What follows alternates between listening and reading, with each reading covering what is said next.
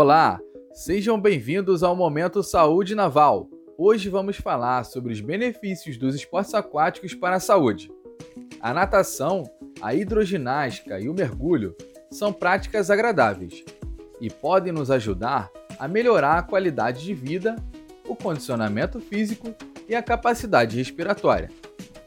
Ouça agora mais um episódio do podcast com os profissionais de educação física do Cefam, os capitães tenentes Fonseca e Fernanda Guedes.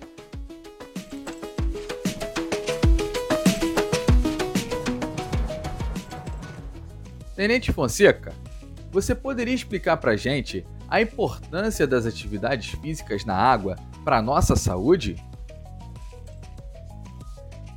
No que se refere ao aspecto físico, a água traz efeitos benéficos sobre o sistema respiratório e cardiovascular, além de não ter impacto nas articulações e tendões, e ainda contribui para a recuperação de enfermidades, entre outros. No aspecto psicológico, há uma tendência à elevação da autoestima, alívio dos níveis de estresse, maior disposição para enfrentar as atividades cotidianas. No aspecto social, existem novas possibilidades no que se refere às relações interpessoais e, consequentemente, o aumento dos laços de amizade e interesse em compartilhar experiências e ideais. Tenente Fernanda Guedes, quais são os três principais benefícios das atividades físicas aquáticas para a nossa saúde? Então, podemos enumerar diversos benefícios das atividades físicas aquáticas, porém vamos destacar as que consideramos de forma mais abrangente para a saúde. A melhoria da qualidade de vida. Nadar, praticar hidroginástica ou mergulho são práticas que ajudam o nosso corpo. Desta forma, liberamos endorfina em nossa corrente sanguínea. Conhecida por ser o hormônio do relaxamento, é responsável por nos fazer sentir sensações como bem-estar e, além disso, melhoram o nosso humor, contribuindo também com o nosso metabolismo e, consequentemente, com a qualidade do sono. Outro benefício seria a melhoria do condicionamento físico. É normal que o corpo humano gaste mais energia debaixo d'água. Isso faz com que as calorias queimadas em atividades aquáticas sejam maiores que em outras atividades. A água, além de promover um menor impacto ao coração e às articulações, atenua grande parte do esforço, sendo possível realizar os exercícios sem dificuldade. E por último, praticar atividades na água auxilia na respiração. Além disso, a natação também ajuda no desenvolvimento dos pulmões em bebês e crianças. Podemos exemplificar com o mergulho, atividade essencial para melhorar a forma como inalamos. Tenente Fonseca, você poderia falar sobre alguns tipos de atividades físicas na água e se haveria algum público específico para cada uma delas?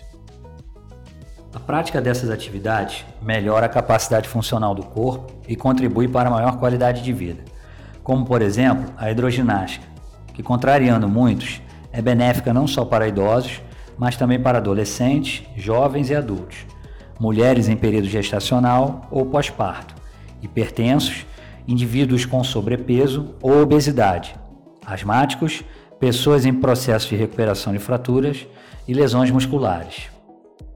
Entre os benefícios de praticar a hidroginástica estão perda de peso, melhora do condicionamento físico, redução do colesterol, aumento da capacidade respiratória. Além disso, como costuma ser praticada de forma coletiva, promove o convívio social saudável, sendo um complemento terapêutico a casos de depressão ou ansiedade.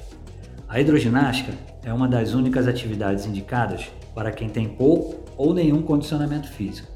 Já a natação infantil, é importante que, desde cedo, os pequenos sejam estimulados a praticarem esporte, sendo a natação infantil uma das atividades mais recomendadas. Vale ressaltar que, durante a aula, o acompanhamento de um responsável é importante.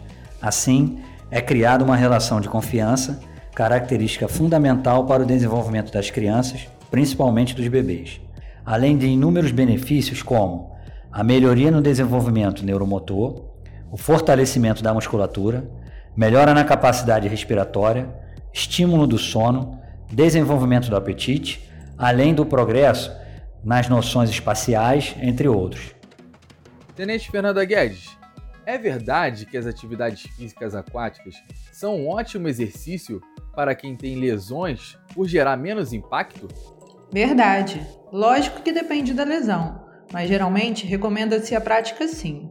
Inclusive, a natação e a hidroginástica são atividades físicas muito usadas para a recuperação de lesões e pós-cirurgia. E a hidroterapia, que é uma especialidade da fisioterapia.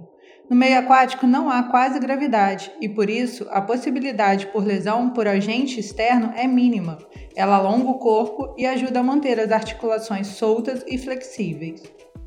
Tenente Fonseca, muitas pessoas perguntam se é possível fazer treinos de força com as atividades físicas aquáticas, ou ela é considerada uma prática mais aeróbica? É possível fortalecer sim.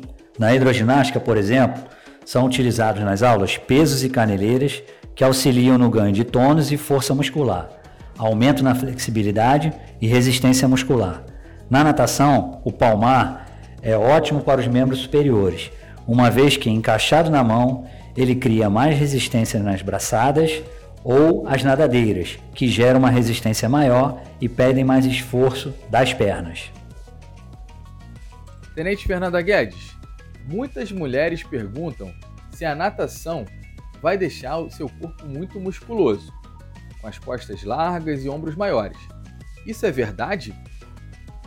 A natação funciona da mesma forma que a musculação. A hipertrofia só vem com treinos mais pesados e bem específicos para esse fim.